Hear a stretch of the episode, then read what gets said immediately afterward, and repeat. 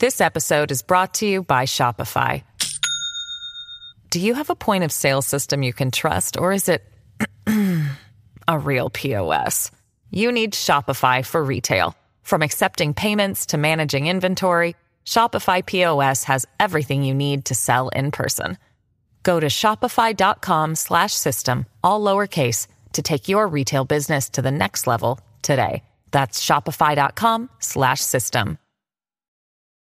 Does Monday at the office feel like a storm? Not with Microsoft Copilot. That feeling when Copilot gets everyone up to speed instantly? It's sunny again. When Copilot simplifies complex data so your teams can act, that sun's shining on a beach. And when Copilot uncovers hidden insights, you're on that beach with your people and you find buried treasure. That's Microsoft Copilot. Learn more at Microsoft.com/slash AI for all.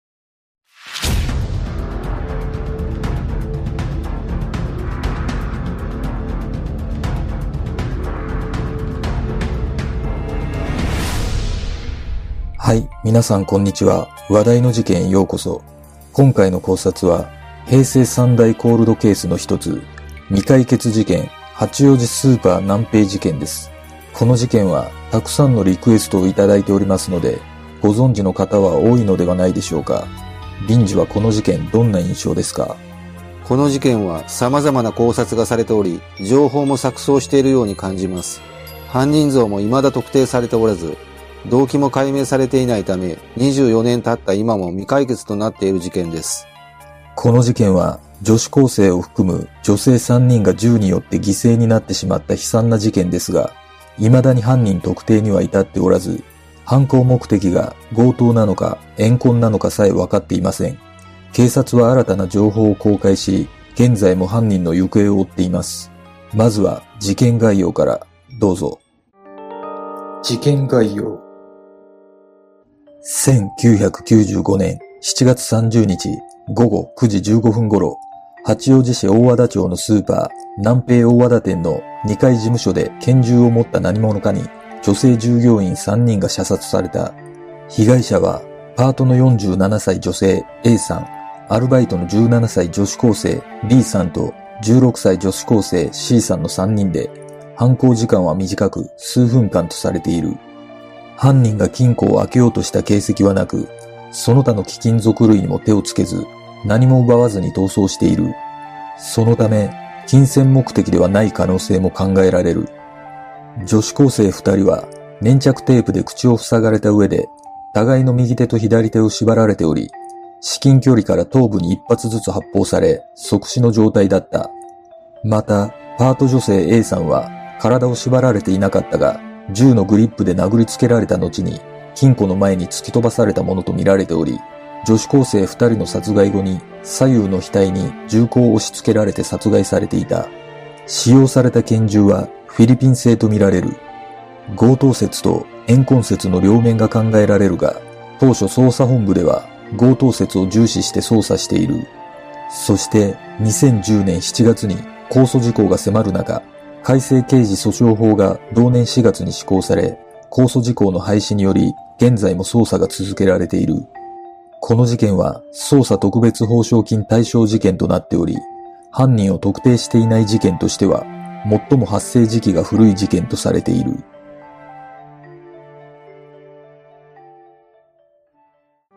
事件当日の状況。現場は住宅街の真ん中にある小さなスーパーで、トラブルを起こせば周りにすぐに気づかれてしまうような立地だった。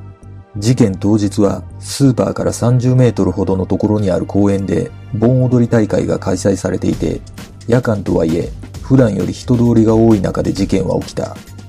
当日非番だった女子高生 C さんは女子高生 B さんの就業後、一緒に祭りに参加するために事務所を訪れていたところだった。犯人は閉店直後に帰り自宅をしていたところを押し入ったとみられ、女子高生の B さんと C さんを縛った上で、銃を突きつけて A さんから金庫の鍵を奪い、暗証番号を聞き出そうとしたとみられる。しかし、A さんは暗証番号を知らなかったのか、犯人は断念し、顔を見られたため殺害したものとみられている。当時、スーパーではバーゲンを開催していて、普段の倍以上の売り上げがあったが、金庫は銃弾の跡があったものの、鍵はかかったままで、売上金約500万円は無事だった。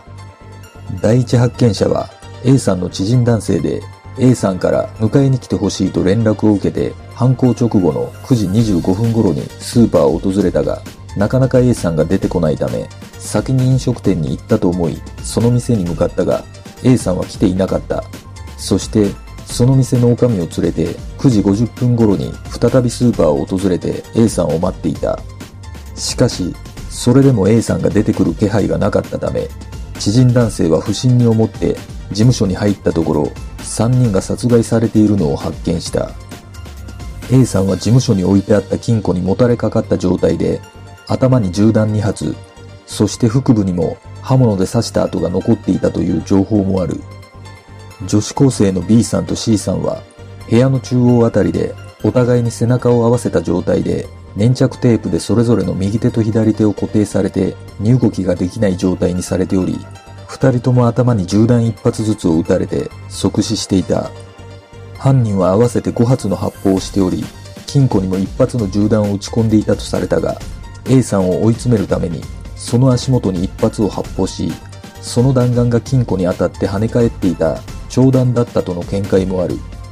A さんは銃のグリップで殴られた上で金庫に突き飛ばされた可能性があり、体は拘束されていなかった。犯人は女子高生2人を先に銃殺し、A さんの額に2発の銃弾を撃ち込んで殺害したとみられている。警察の捜査スーパー南平大和田店は小規模のスーパーマーケットであり、午後5時からは A さんと女子高生 B さんの2人だけでレジを回していた。3人の殺害現場となった。2階の事務所は店舗とは隔離された場所で外に備え付けられた階段を上がる必要があり施錠していないことが多かったため以前に泥棒被害に遭ったこともあった。営業時間は午前10時から午後9時までであり犯人が閉店直後を狙ったことからも計画的犯行の可能性が高く A さんと B さんが店舗を閉めて事務所に入るところを観察していたと推測した。そして非番だった女子高生 C さんが訪れ、事務所に3人いる状態で強盗に入り、拳銃で脅し、犯人は B さんと C さんを殺害し、金庫番だった A さんから金庫の鍵を脅し取って暗証番号を聞こうとしたが、何らかの理由で聞き出せずに殺害し逃げたものとみられた。犯人は動揺していたのか、3人の財布や事務所にあった貴金属類に手をつけなかったことや、A さんだけ暴行の上2発の銃弾を撃ち込んでいることから怨恨の線も浮上したが警察は当初強盗の方が有力と見ていた。犯人が使用していた拳銃はアメリカのコルト社製もしくはフィリピンで製造された模造拳銃だとみられた。この拳銃は回転式の38口径であり命中精度は悪いとされているため犯人は確実に殺害するため至近距離から発砲したものと思われる。そしてこの拳銃は過去に発生した事件で暴力団員が所持していた拳銃などと酷似しており、犯人は暴力団関係者と密接な関わりがあった可能性があるとして調べた。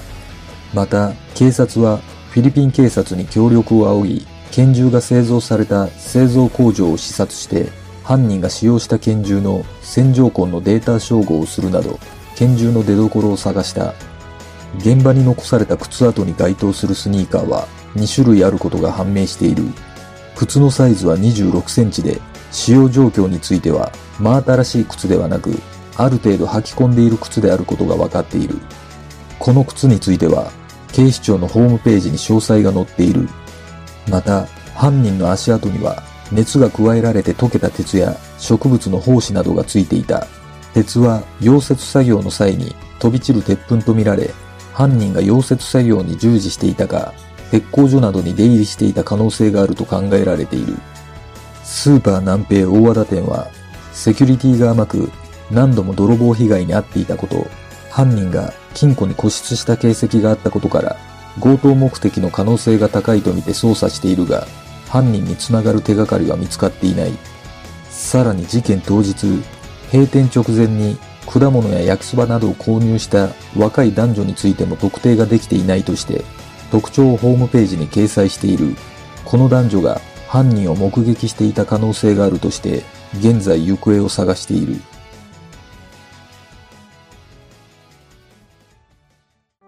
様々な犯人像。犯人の足跡は事務所内で約10個採取され、捜査本部はその足跡から実行犯は1人と断定した。この事件は当初、強盗説が有力とされていたが、怨恨説も根強く、様々な説が噂されている。それらをまとめると、強盗説。実は、現場周辺地域で似たような手口の強盗事件が5件発生していた。特に3ヶ月前の日野市の衣料品店で起きた事件は、犯行手口が酷似していたため、強盗説が有力との見方が強まった。いずれの事件も外国人による犯行の疑いが濃かったが、被害者の命が奪われるケースはなかった。怨恨説。まず、第一に言えるのが、経緯はどうあれ、金庫に入っていた約500万円を盗み出さなかったことが挙げられる。B さんと C さんを早くに殺害したのに対して、A さんには頭に銃弾を2発も撃ち込んで殺害している。そして、犯行時間はわずか2分から3分という極めて短い時間で室内を荒らした形跡がなく、犯行後はそのまま出て行ったことに加え、殺害した3人の私物も荒らした形跡がなかったことから、金銭目当ての動機は考えにくいという見方もある。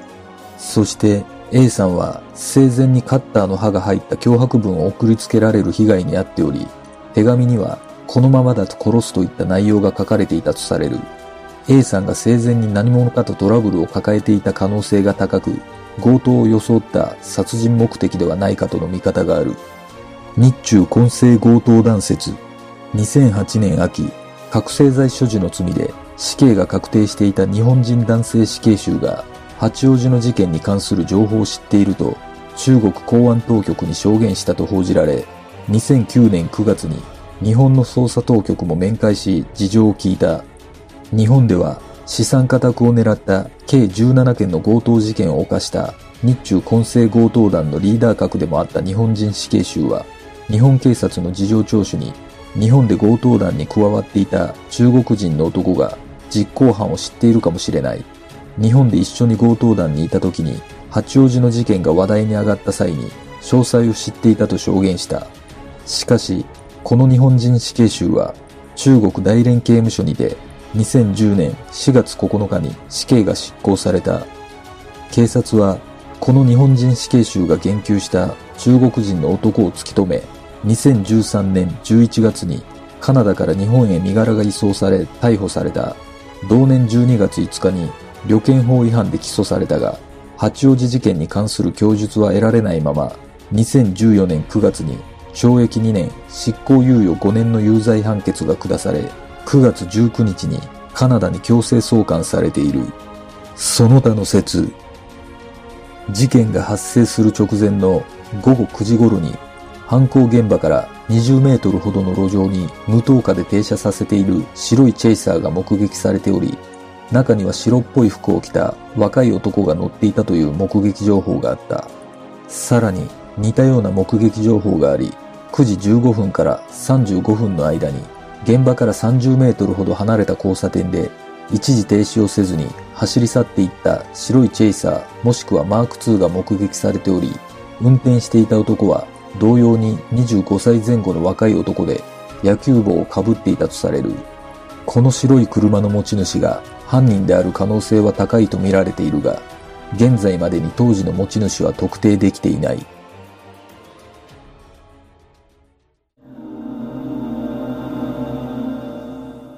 私の考える犯人像ですが、怨恨説が有力ではないかと思います。犯行時間が短かったことから、計画的に特定の人物を狙った可能性が考えられます。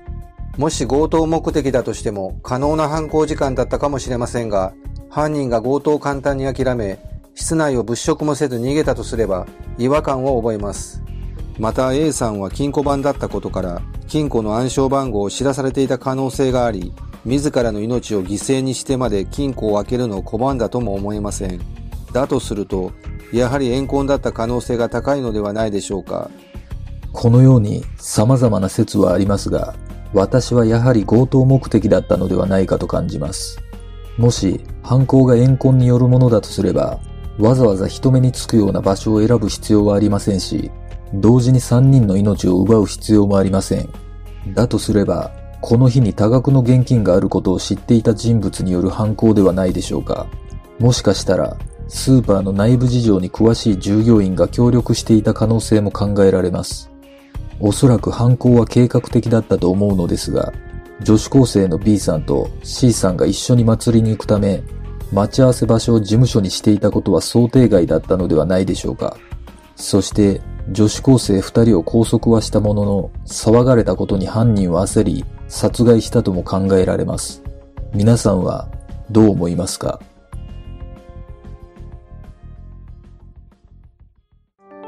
被害女性 A さん。実は、この事件が怨恨によるものだと推測された理由には、被害女性 A さんが複雑な人間関係や事情を抱えていたことが要因の一つとして考えられる。A さんは介護福祉士の資格取得を目指していたと報道されていたことや、スーパーで働いていたことから地味な女性をイメージしがちだが、実際はイメージとは全く違う顔を持っていたとされる。A さんは30歳前後で水商売に転身し、八王子市の繁華街にスナックをオープンさせていた。当時を知る寿司屋の女将の証言によると、A さんは男への金の使わせ方が尋常ではなかったから印象に残るお客だったと語っている。また、スナックでは喧嘩が多く、パトカー騒ぎが一度や二度ではなかったという。スナックで働いていた元ホステスらの証言によると、揉め事の大半は店が価格をふっかけていたことが揉め事の原因だったとされる。それでも A さんには常に4、5人のパトロンらしい男性がいたとする証言など非常に複雑な素性が明かされている。また、第一発見者になった67歳の知人男性も昔は男女関係にあったとの情報もある。そして A さんはある愛人との関係解消にあたって5000万円の手切れ金をもらえるという約束をしていたとされる。ところが、その手切れ金の約束が守られそうもないので、ある不動産会社社長に手切れ金の回収を依頼したところ、この不動産会社社長が手切れ金を回収したのに、A さんには1円たりとも渡さなかったという金銭トラブルに発展している。この不動産会社社長は暴力団にコネクションを持っていた。しかし、A さんも別の暴力団関係者に相談をするなどしたために、不動産会社社長宅には銃弾が撃ち込まれるなどの物騒な展開になったという。この事態に双方がある右翼関係者を仲介にして和解し、その和解金として不動産会社社長は A さんに5000万円を支払うことになっていたという。そして、この不動産会社社長こそが事件の黒幕であるという見方が強まっていった。その和解金5000万円が A さんに渡った痕跡がないという。その不動産会社社長にしてみると、長年にわたってパトロンをしてきたり、通算すれば2億円以上、月々銀行口座に100万円を振り込んでいたのに、和解金も何もないと非常に怒っていたとされる。しかし、この不動産会社社長にはアリバイがあり、その後の捜査でも進展がなかった。新たな証拠。1億分の1の男。2015年2月に当時犯行現場に残されていた粘着テープから採取された犯人のものと思われる指紋と14年前に死亡していた日本人の指紋がほぼ一致したと発表された。警視庁は当時特殊な薬品を使って粘着テープから指紋の一部を採取していたが警視庁が保管している前科者など1000万人以上の指紋データベースと照合したところ、8点の特徴が一致する人物を特定した。指紋で8点の特徴が一致する確率は1億人に1人程度であることから、この男が限りなく真犯人である可能性が高いとされた。しかし、犯人だと断定するためには、12点の特徴が一致しなければならず、そのため、この指紋の男が犯人だと断定することができなかった。この男性は元運送業関係に従事していた人物で、2019年から数えて約14年前に60代で病死していたことが分かった。スーパー南平事件が発生した当時、この男性は多摩地区に住んでおり、白いチェイサーを所有していたことから、警視庁により事情聴取を受けていた。この男性は死亡する12年前に盆栽を窃盗したことで逮捕され、指紋を取られたことから指紋データベースに載っていたが、殺人などの凶悪事件は起こしたことがなかった。そして捜査の結果、この男性がスーパー南平事件発生時に勤務先にタイムカードを打刻していたことから、時間的なアリバイが成立しており、男性の親族から採取した DNA も犯人のものとは一致しないことから、犯人ではない可能性が極めて高いとされた。しかし、この男性は盆栽窃盗事件後も周囲の人間に対して強盗でもやりませんか？と共犯を募っていたことが分かり、さらにこの男性の元同僚は暴力団関係者だったことも分かった。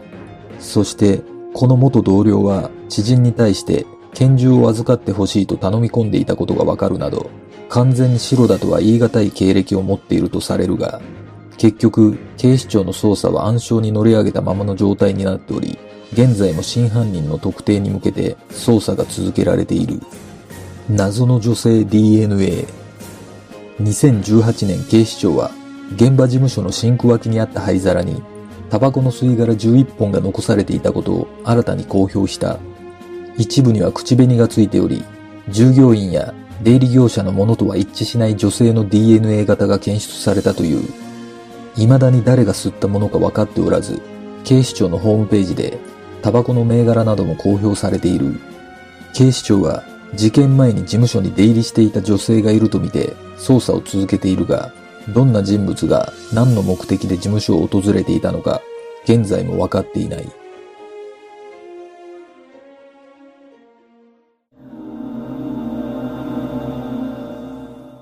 粘着テープに残された指紋についてですが、ある新聞記事によると、事務所の外階段の手すりからも犯人と思われる指紋が採取されたという情報がありますが、粘着テープとは別人だったとされています。それが事実であれば、複数犯という見方もできますが、私の考えでは実行犯は一人だったように感じます。おそらくこの事件は複数の人物が関与しており、凶器の調達、内部調査、実行といったように役割分担していたのではないでしょうか。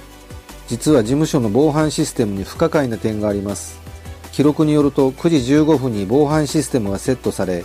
9時16分には解除されていたことが分かっています。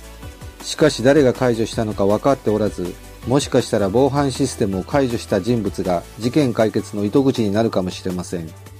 粘着テープの指紋がほぼ一致したとされる男については、実行犯ではないにしろ、何らかの形で犯人とのつながりはあったのではないでしょうか。この男は当時、運送業をしていたため、日常的に粘着テープを扱っていたと推測できます。さらに周囲の人間に強盗でもしませんかと共犯を募っていたという情報からもこの男が実行犯に粘着テープを渡したと考えるのが自然ではないでしょうか。そしてタバコから検出された女性 DNA については共犯者の中に女性がいたことの証拠なのかもしれません。想像にはなりますが事務所内の様子を伺うために怪しまれず潜入する役割があったのではないでしょうか。この事件はもしかしたら実行犯の他に複数の人物が関わっていたのかもしれません。皆さんはどう思いますか？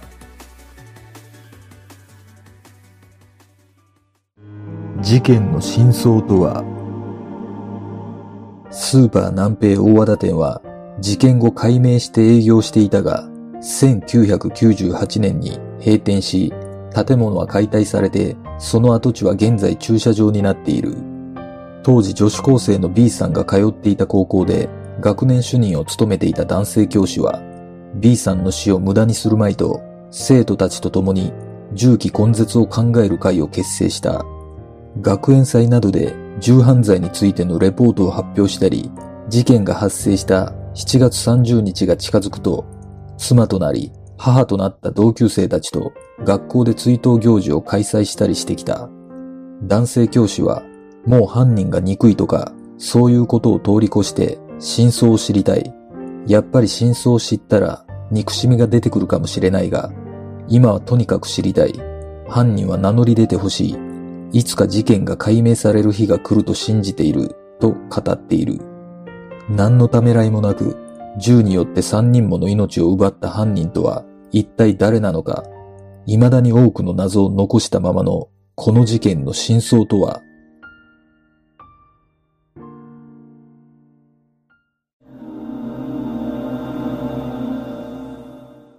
この事件は A さんに対する怨恨による依頼殺人だったように感じます。私の考えでは A さんと金銭トラブルを起こしていた不動産会社社長が和解金5000万円を支払いたくがないがために知り合いの暴力団を通じてプロの犯罪組織に殺人を依頼したように感じます。この不動産会社社長は周囲にいつかぶっ殺してやるといった悪態を吐いていたという証言もあり A さんへの恨みが相当積もっていたことが考えられます。今年で事件発生から24年経ちますが、未だ犯人が特定されていないのは依頼殺人だったことから、事件に関与した人物の洗い出しに難航しているからではないでしょうか。私の考えるこの事件の真相は、強盗を目的としたグループの計画的な犯行なのではないかと思います。しかし、計画的ではあったものの、想定外の出来事が重なり、現金を奪うことができなかった事件なのではないでしょうか。まず一つ目の想定外は、事務所内に A さんが一人でいるところを襲う予定が、非番の女子高生が待ち合わせで事務所を訪れたため三人もいたこと。そして二つ目が、A さんが金庫の暗証番号を最後まで言わなかったことではないかと推測します。犯人は拳銃を準備しているため、最初から殺害するつもりだったとも考えられますが、おそらく本物の拳銃を脅しに使う予定だったのではないでしょうか。もしかしたら、金庫に残った長弾の後は、脅すために一番初めに発砲したのかもしれません。しかし、A さんは気丈にもその脅しに屈しなかったが、もしくは暗証番号を知らなかったため、怒り狂った犯人に殺害されてしまい、犯人は目的を達成することなく逃走したとも考えられます。そして、事務所に残っていた謎のタバコの女性は A さんの顔見知りだったような気がします。皆さんはどんな考察をするでしょうか？